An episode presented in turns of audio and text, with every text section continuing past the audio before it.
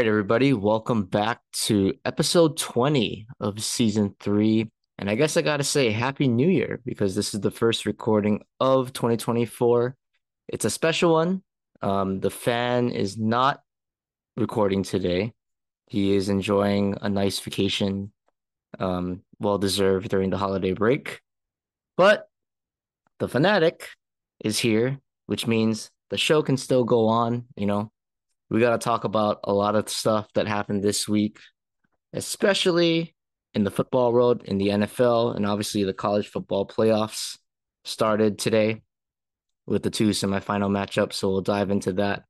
But we first got to talk about our usual segment, the Dallas Cowboys. But this is a special one because your co host, AKA the Fanatic, was there in person for his vacation this past week. He got to check out the Detroit Lions and the Dallas Cowboys dueling it out on Saturday night prime time with a Monday night football um, edition, you could say, with the ESPN broadcast doing it. But this game was really crazy just because of my experience and also the game itself. Um, you know, second time for me going to AT&T Stadium first time in over 10 years. So a lot of things have changed. Um, there's a nice Miller Lite House. That's kind of a popular thing for Dallas Cowboy fans and really anyone visiting AT&T Stadium. Definitely would recommend that. Um, a lot of good food, drinks, entertainment going on before the game. So it was fun. I was having a lot of fun. Kind of had to control myself a little bit because I started to feel a little too high, I guess you could say. Um, you know, a lot of good deals on the alcoholic beverages. Um, yeah, so I had to kind of slow down a little bit throughout the day, but nevertheless, it was fun. Um, with the pregame, the hype, but the game was a little bit of a roller coaster for me, and for everyone that was watching. I guess you could say it was basically the same thing because Dallas just seems to always, you know, give me the highest level stress possible in every quote unquote big game. I would say this was a big one because of who we were playing and what we're playing for. Um, Dallas coming into the game, still in play for the division, also the number two seed, but they got to beat Detroit and they got to beat the Washington Commanders to do so. And the first step was to take care of business on Saturday night against Detroit. And they did that.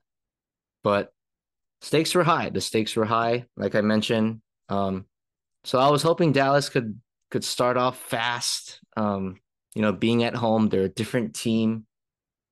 Uh, they had two tough road games against Buffalo and against the fans Dolphins. Tough losses for us with blowouts and also a close walk off loss. So I was like, we need to start fast. And it wasn't really the greatest start, I would say, because the Lions, yes, the defense overall, I would say played pretty well. But, you know, the Lions moved the ball down the field the first drive. I'm like, oh no, here we go again. They get points. Dallas doesn't end up scoring. So it's like, oh boy. Like that kind of to me sets the tone for the game. It's the first drive for each team. And Detroit definitely got that edge to start off. But really, the big play that kind of just changed the whole momentum of the game was CeeDee Lamb's big 92 yard touchdown bomb. The fans were going crazy. I was going crazy. Um, you know, that was the start of my voice being lost for the whole night. I only got it back, I believe, New Year's Eve morning, which was the morning after the game. Couldn't really talk after the game, but that was kind of the start where I was like, oh my gosh, you know, the the cheering just started going ballistic from there. But CeeDee Lamb's play was huge because it was a momentum swing because it was a third and long. Um, Dak looks like he's going to be sacked in the end zone for a potential safety. So not only does he avoid that, he ends up escaping out of the pocket and he hits CD Lamb in stride, a beautiful throw um, by Dak and a great catch by CeeDee. You know, he had to kind of extend and really use his hands on that one. Um, but that was huge um, to just get us with a lead. Obviously, if we were in a lead, um, we're a totally different team because we can rush the passer like no other team. And that's what you want to do. We want to play to our strengths. And we were able to keep the lead. Um, you know, through the first half, it was a just a yucky, really a yucky game, really. Um, overall, uh, offensively, there just wasn't a lot of things that I, I liked in this game. Um, I was screaming at the game specifically for Tony Pollard because I thought Tony Pollard just had a rough game. He really had a rough game. His highlight of the game was probably his blitz pickup, which was pretty good, but just the inefficiency with the ball carrying. Um, he had a couple huge drops in the passing game that I thought was going to be huge plays for us just to extend the drive, give us points. Um, but he had a rough game. So I don't know if that's because Rico Dowdle was hurt going into the game. So we didn't really have a quote unquote number two back. Um, Deuce Vaughn came in sporadically, but you know, he's not really a true threat for bulk carries. Um, but Pollard, yeah, just it's been a tough season for him. And you know, he's close to a thousand yards, which is kind of amazing. Probably the most unimpressive thousand yard campaign possible.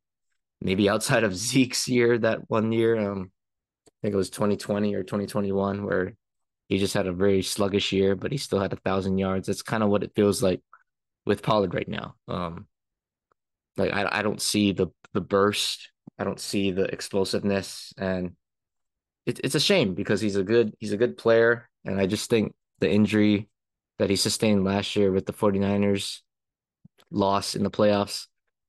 Uh, he's having a tough time overcoming that. Um, but outside of CeeDee Lamb, who, by the way, record setting night 13 catches, 227 yards, the 92 yard touchdown catch that I mentioned. Really, outside of him, there wasn't much going on. Brandin Cooks had a couple big moments but that's kind of what Brandin Cooks has become this year. He's a guy, you know, he's gonna make big time plays, I believe. Um, Dak trusts him, but he's not gonna put up, you know, 10 catches, 100 yards every single game. That's just not who he is at, at this point in his career. Um, so we really, it's kind of a CeeDee or bust offense right now. And that's the thing that's concerning. Jake Ferguson had a pretty quiet night uh, he, I thought, had a couple passes where he was like, "Ooh, maybe you could have caught that one." Uh, it was tough throws by Dak, but still some plays that I thought should have been made. But you know, the offense was struggling, but luckily the defense. Hey, you hold Detroit's explosive offense to under 20 points. That's a pretty good game. And really, the defense did a great job, I thought. Uh, Montgomery and Gibbs you know, they're they're a tough duo, but there just wasn't that big explosive play where it was like, okay, this is gonna hurt a lot. But I thought the defense did a great job on the run. Demarcus Lawrence, outstanding. I think he's been the best run defender all year.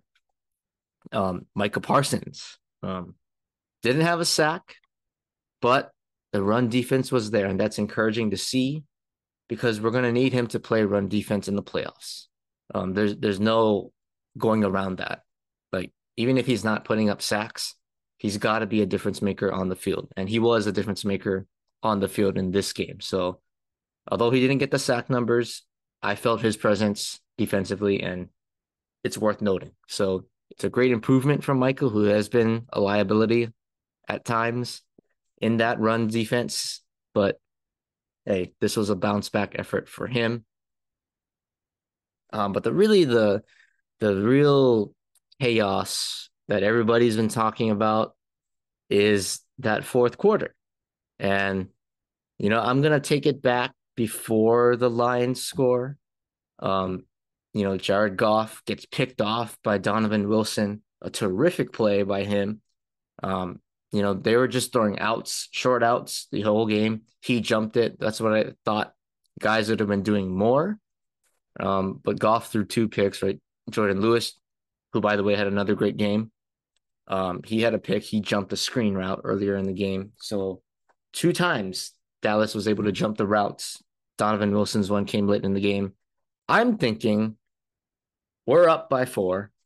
Um, Detroit's got, I believe, two timeouts. Like, okay, we got we're already in field goal range. We just gotta, you know, run the clock. We'll drain it down under a minute and we'll kick the field goal. No, that, that that's not what happened. I think the whole world thought what that would happen, but Mike McCarthy said, "Nah." He, like he calls a pass first off, and then on that exact play, there's a tripping there's a tripping penalty called, or excuse me, there's a run called, and then there's a tripping penalty called in that play, which was totally I don't even know what the word is, but that was not a tripping play because the tripping should have been on Aidan Hutchinson and not my tight end, Peyton Hendershot, who got flagged. So instead of having second and two after our first down play, we get backed up to first and 25. And, you know, tough situation, right? Possibly out of field goal range. So Mike McCarthy calls a pass on first down. I was like, that's kind of a question one but I understand you want to get into field goal range, right? So I'm okay with that pass. It was a high percentage pass. Dak made the play. Um, you know, you go to CeeDee or in that kind of situation. But it's the second down play that really disturbed me because we're already in field goal range and you call a go route, a go route. Keep in mind, we're up by four. We're not down, we're up. So all you're trying to do is get Detroit to burn their timeouts. So all you got to do is keep the ball in play and get a positive yard. Even if you get stuffed, honestly, you're in field goal range. You got Brandon Aubrey, who has been perfect and is still perfect kicking field goals. But you want to drain time. And by calling that idiotic go route, you leave an extra 45 seconds of game clock. And lo and behold, that comes back to haunt you because the Lions score with about 20 seconds left in the game. They go boom, boom, boom right down the field. So, yes, the defense, I was critical of them last week. I said they should have been better. I needed a stop when they had to. But in that situation, they shouldn't even have been in that in that situation if their coach was smart and didn't allow them to to feel that pressure. It's a whole lot of it's a whole different scenario when you're playing defense and you have a minute 40 to defend, a minute 40 to defend versus under a minute with maybe 55 seconds is night and day because you just got to tackle a guy inbounds once. The clock's going to run 15 to 20 seconds. You're going to win the game as long as you don't give up a, you know, a deep pass over the top. But a minute 40 is a totally different situation. So I'm not going to crucify my defense there. That is on Mike McCarthy. You cannot put your team in that situation. That's how you lose playoff games. That's how you, as a coach, get fired, first off. So you allow the Lions to go right down the field, get a touchdown. Everyone's saying they're going to go for two. Dan Campbell goes for two, and they end up getting it. So we thought. Then there was that play, the whole debate where, you know, 68 didn't report. Um, you know, I'm I, I'm a Cowboys fan. I, I'll take the result, but I do understand where the Lions are coming from. Um, for the ref to quote unquote just kind of assume that the the number 70 guard skipper was reporting because he was doing that the whole game. Like you you can't assume everything's going to be the same, especially late in the game when you know there's going to be some kind of bag of tricks that Dan Campbell's going to pull out. It's a game on the line play. It's not going to be a traditional play. So you as a ref need to be observant of that. And I thought he did a terrible job. Um, you know, it looks like 68 did everything that he was supposed to do, and the ref just ignored him. So theoretically, yes, it was the right call because the ref didn't see it, but the ref made a general assumption that he shouldn't have made in my opinion. So I understand where the Lions fans are disappointed in that call, but I get it where you're trying to go for the win. But in that same time, I feel like Dan Campbell, I know that's his identity, but were you really gonna go for it again after you got the penalty? Because you get backed up to the eight, and I get it. Yeah, the next play, right? There's an interception. So I'm going crazy, like, oh my gosh, we won the game. But Micah Parsons is offsides. And there's no one to blame except him. Like, dude, just line up on the on the opposite side of the ball. It's not that hard. It's one of the things that I get so frustrated about with the Cowboys is they always do that every single game. And for this one, it just came at the worst possible time. So Micah Parsons had a great game, but that one game, that one play could have costed us the, the season, you could say. So you can't do that. But at the same time, from Detroit's standpoint, I don't agree with going for two on the eight yard line. It's different, yeah, if you're on the two yard line, but you're gonna really put Jared Goff in a definite drop back pass situation. Like that's a recipe for disaster, especially against a Dallas defensive line with a pass rush.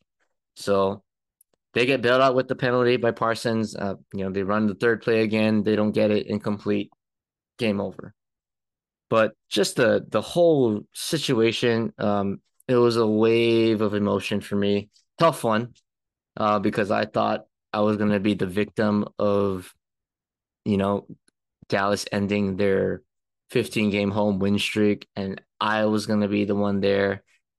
You know, I went to the San Fran game in Levi. They got absolutely boat rushed by the 49ers.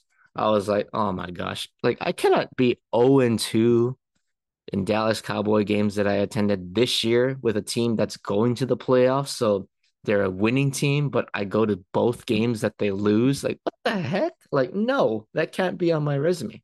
But I'm glad they won you know, it was a great experience. I am definitely going back, uh, you know, as soon as I can. But obviously, financial situations depend on that. But it's a it's a great experience. So for any of you guys that are, you know, curious about what an NFL game is like, if you haven't been to one, I recommend going to one. Um, it's crazy. It's a crazy environment. But really, before we move off of this game, both teams really um, tough one for Detroit because they lose their playoff seeding now. Dallas has the tiebreaker over them. So, you know, barring something really, really, really, really, really crazy, Detroit possibly would be in the three seed, but they did lose out on the number one seed, which was huge. Um, and for Dallas's sake, at the time, we won. So it's like the pressure is put on Philly. And lo and behold, I don't know if it's a Christmas miracle for Cowboys fans, but Kyler Murray and the Cardinals go into Philly. They beat the the Eagles. So now both teams are tied at 11 and 5 with one week to go. But the Cowboys have one less conference loss now with the, the Eagles dropping to the Cardinals. So the Cowboys now control their own destiny to the number two seed in the NFC now. And that's huge because we can lock up two home playoff games. And that's a big thing for a team that is undefeated at home with a 15 game winning streak going there. So, you know, we got to take care of business next week against Washington. It's plain and simple. You win, you're the two seed, you get to play at home. And we're at when we are at home, we are a different team. So we got to find that right stride. It's going to be a road game against the Commanders, a division game. So it's tough, but I like our chances. So with that being said, I think that's a good transition to go to our next NFL team, the Miami Dolphins. We cover it a lot. That's our two teams. I know the fan isn't here, um, but I'll give a brief kind of my take, I guess, for once on the Dolphins. Um, you know, they, they lose pretty bad, 56 to 19. Um, the Ravens, it was a battle for the one seed in the AFC uh, Lamar Jackson probably just locked up the MVP race. Five touchdown game for him, 320, 321 yards in the air. Um, you know, Tua had a rough game. I thought, from my perspective, he had two tough interceptions. Um, personally, I I didn't think there they were good throws. Um, but really, for Miami's sake, Um, this is kind of like a Dolphins' worst nightmare, I feel like, because they were in firm control of the division. Um, no real pressure, you could say. Nobody was really questioning that they were going to make the playoffs. They had a good win against Dallas, you know, questionable one that Dallas gave them, but nonetheless, they did beat Dallas, which was a good win for them. But if you just look in the standings right now, they're they didn't clinch the division. And the NFL gods were watching and they knew that Miami and Buffalo were going to be the two teams that were going to be dueling it out. And they play each other to close out the season on Sunday Night Football, a winner take all for the division and the number two seed on the line in the AFC. So, what could have been a great situation for Miami, you could have got the one seed potentially if you beat Baltimore. You would have had your own destiny and your path to control. But now you're just fighting for not only the division, but you're fighting for, you know, to avoid that wild card round. And I don't know how this the seeding works, but you have Cleveland there. If they win, say Miami loses, they could be the sixth seed, and guess where you would end up going? Yeah, you would play Patrick Mahomes in the first round at mm-hmm. Arrowhead. That's not a good look. From where this team was, I thought everyone was saying, "Oh, this is a team, you know, Super Bowl potential." Tyreek Hill, offensive player of the year candidate. You know, they just got weapons all over the field. But for everything to me that was so high a couple weeks ago with the Dallas win, now it's like, ooh, if you really look at the situation, they could drop potentially to the sixth seed with a loss, with just a loss to Buffalo. So you lose out on the division and you potentially have to go to Arrowhead to face Patrick Mahomes. I know the Chiefs are not the same this year, but it's still Patrick Mahomes and the Chiefs on the road in the playoffs. That's a tough, tough situation to play in um, for a team that's really trying to fight the same narrative that my team is fighting, right? Can they win on the road? Can they beat good teams? Um, you know, can they succeed in the playoffs? The Dolphins have not had success in the playoffs. Really worse than Dallas, you could say. So for them to go on the road when potentially they were cruising to an AFC East title a couple weeks ago, that's a little concerning. So it's going to be a tough one, I think. Um, Buffalo, Miami, it can go either way, but at least Miami has that game at home. Um, so that's my my take. I'm not gonna go into the fans, you know, nitty gritty stuff, but I I'll just say from a perspective wise, there is a chance they could play Patrick Mahomes in the first round, and that's a scary thing to me if you're a Dolphins fan. But nonetheless, let's move on. Before we get off the NFL topic, I do want to talk about Russell Wilson a little bit. Um, the Denver Broncos announced that he was being benched um, for this coming game. And I just think it's a really unfortunate situation. Um, really for the Broncos, just poorly poorly managed. Um, Sean Payton, I have no idea what your intention was, but this is not a good look. Not a good look for you and not a good look for the Broncos because you're setting yourself up for failure if you continue to be the coach of this team.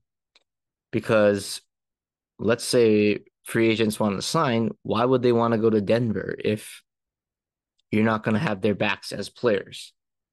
And that's the thing that really sucks to be a Broncos fan. It's not so much the Russell Wilson contract, it's the future of this team.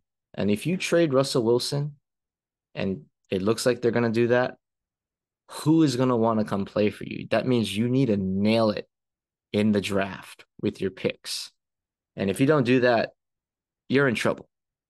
Um, I just think Russell Wilson on his side, he's handled it beautifully.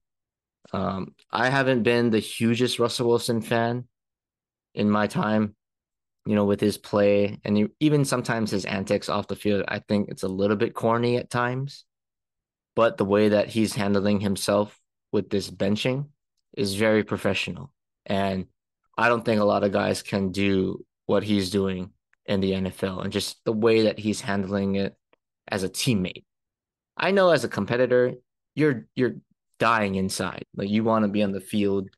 You're, you're the quarterback of the team. You're the leader. You're the captain.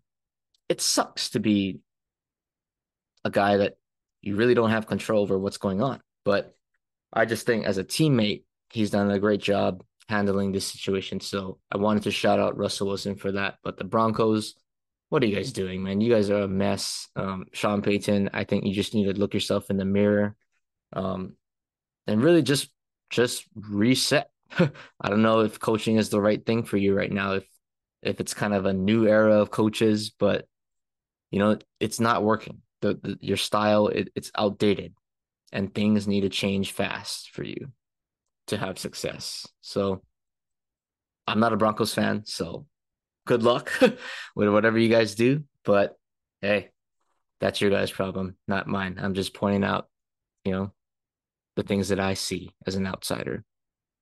But okay. I think that's good on the NFL. Let's talk about college football real quick before we wrap up this pod. Um, like I mentioned, college football playoffs started today on New Year's Day. Rose Bowl was a classic. Actually, both games were a classic. Um, you know, Alabama and Michigan. Michigan comes out 27 to 20. Um, kind of a crazy game because you know, everyone was saying, "Oh, Alabama's going to upset Michigan." And it looked like it. Honestly, um really through the first half it was neck and neck, I thought.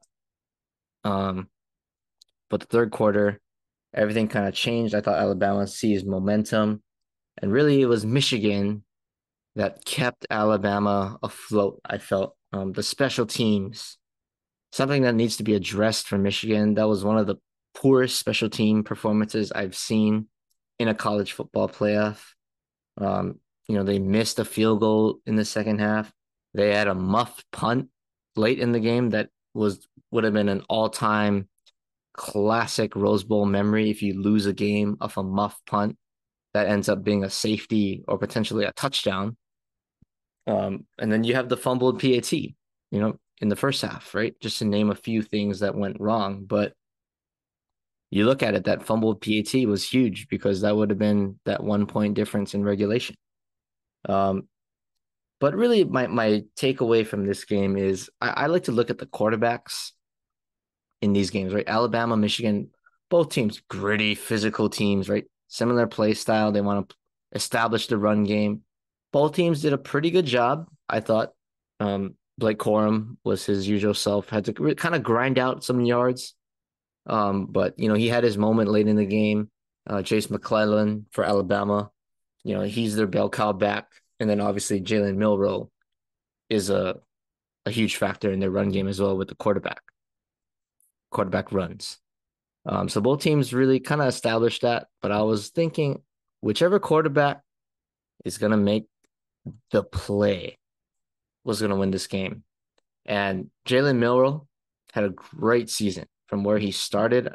I, I mean, I've never seen a transformation like that to where a guy has so much confidence just grow and grow each week. So he's had a great season. But this game, Michigan really kept him under control. I thought in the passing game, he he just didn't have that that it factor, that that throw that would just kind of keep your defense on edge, where it's like, oh, like we gotta kind of respect that. But I thought everything was really, you know, design runs, right? McClellan running, or if it was Jalen Milroe, they were running the counter, the quarterback counter. And that was really their best play of the game for him as an offensive playmaker. But for the sake of Michigan. You know, JJ, he wasn't he wasn't much better. He was better, honestly. But the thing that I thought JJ, you know, had that Jalen Milroe had didn't have was he had that one drive where you just kind of need your quarterback to just take you home.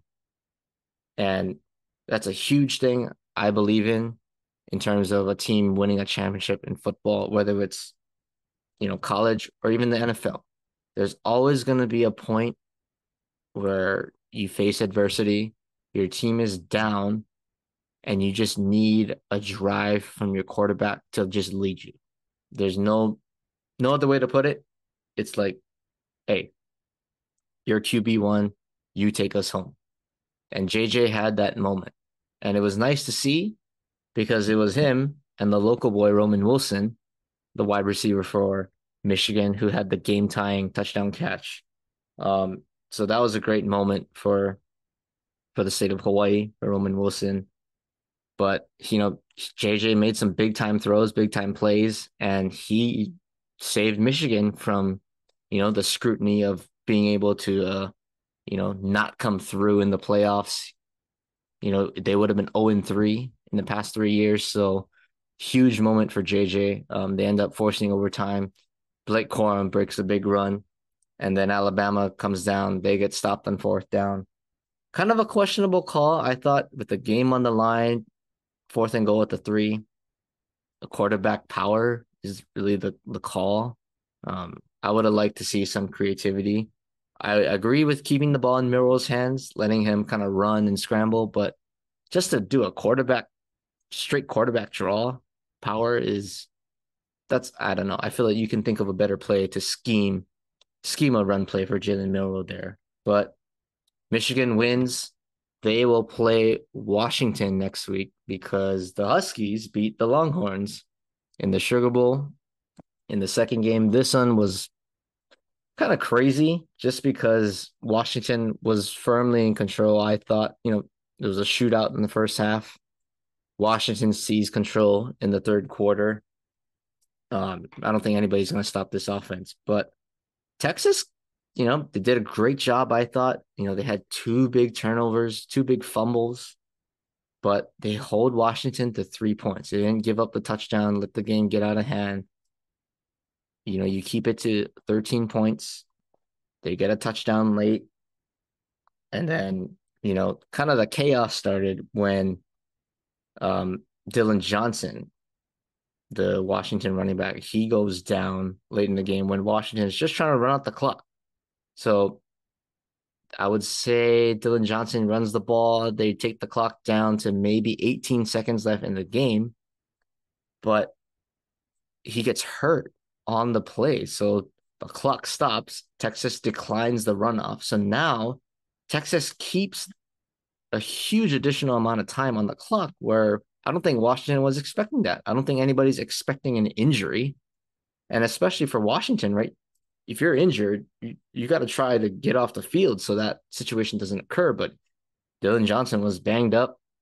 I don't know what his status is going to be for the championship game, but it gives Texas time they punt the ball, and then there's a penalty for fair catch interference, so 15 yards.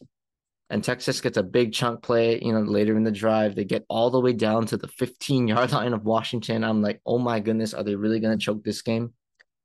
Um, and you know, Washington, they really bended but didn't break. They they they ended up holding them. Um, you know, it was a kind of a gritty game because Washington, on that drive, I thought they they brought a cover zero blitz. Um, Ewers got away, threw the ball away, but questionable call. I just think that's a questionable call in that situation, especially with Texas with Xavier Worthy, AD Mitchell on the outside. They were throwing the jump balls earlier and it was working. So to allow that, that was like a perfect play call, right? If you blitz and you call that basically a fade in the end zone, one on one, let your best receiver win the matchup. That's what you want in that situation. And they had the chance. It's just, I don't think that play was called at the right time. But I think Washington should have kept their safeties back and really just defend the end zone at that time. So definitely some things Washington needs to clean up. Um, but their offense is, is lethal. Um, them in Michigan, it's going to be a tough one. But my early prediction from watching Washington really mostly throughout the season, being an Oregon fan. Um, I know what this team is capable of, and they're explosive. Um, and like I said, I believe the team with the best quarterback who has that moment is going to be the team that wins. I think Michael Penix, you know, right now is playing better ball than JJ McCarthy. So I'm going to pick Washington to beat Michigan in an early prediction for the CFP national championship. But last thing I want to talk about, um, you know, being a Ducks fan, it's not a playoff game, but Oregon did wrap up their season today against Liberty. Nothing really special. I was saying it was like Hawaii playing Georgia in the Sugar Bowl in 2008. Um, just a total mismatch. But more about the game. Um, you know, Oregon really did whatever they want. They're the more physical team up front. They have better weapons on the outside. Bo Nix was just outstanding. And for him to cap off his legendary career at Oregon, he breaks Marcus's record for passing touchdowns and passing yards, and also breaks the NCAA completion percentage record for a season, which was held by Mac Jones in 2021. So just an outstanding, outstanding career for Bo. Um, I'm happy for him, and I'm really happy that he he went out this way. You know, a lot of athletes now, especially with the transfer portal, right, the NFL draft, if they're not in the college football playoff, guys aren't going to play in their bowl games. And before bowl games were like the privilege, right? you play for these kind of games to be in the Fiesta Bowl, like that's a huge honor.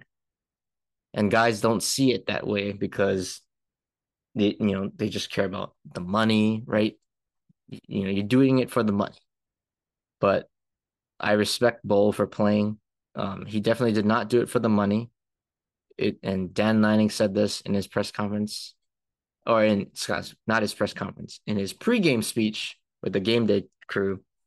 Guys are playing for the love of the game, and that is exactly what it is. Bo Nix, he he has nothing to gain really, but he's doing this because he's the leader of this team. He loves this team, and he's given everything to this program. And I respect the heck out of the guy with that much integrity and class. So I wish Bo nothing but the best. Um, he's embodied what it means to be a duck. Um, and you could make the case really outside of Marcus, he he's knocking on that Justin Herbert, Joey Harrington um, door in terms of who the Oregon great quarterbacks are. And I know he's only been there for two years, but you know, I, I've seen the impact that he's had on this team, and he's really been a huge part of this team's success. So I'm excited for what the future holds with Dillon Gabriel being the next guy coming in, but just a great close to the legendary career of Bo Nix as a collegiate quarterback. But all right, I think that's that's good enough. Uh, my voice is getting a little hashed. I'm still not quite recovered from the Dallas game just the FYI. So sorry about that. But let's finish this podcast up. My foolish fool of the week. Um, it's definitely the Raptors, man. Um, the Pistons ended their they ended their 28 game losing streak to the Raptors. I know it would have ended eventually, but it just sucks to be that team to really end a historic streak. So sorry, Toronto. You guys are the foolish fools of the week. Um, our state of the 808 I know the fan normally does this segment, but I'll do one anyway because Roman Wilson, the guy from St. Louis, um, from Maui, actually, wide receiver for Michigan. He had four catches, 73 yards, and a touchdown in Michigan's win versus Alabama today in the college football playoff, and also had the game tying touchdown catch. So, shout out to Roman Wilson. Um, heck of a performance in a big time game. And last but not least, our sports fact of the day. So I'm recording here on January 1st, and I'll go back to 2015 when the Oregon Ducks played number three Florida State for the Rose Bowl in the first college football playoff game. Marcus Mariota versus Jameis Winston, the Heisman Trophy battle, and Oregon came out on top 59 to 20 and one of the biggest wins in Oregon football history. So that's our sports fact of the day and also the conclusion of this podcast. So next week, we'll be back with our usual stuff. The fan and the fanatic will be back for the episode. So until then, stick around and thanks for listening.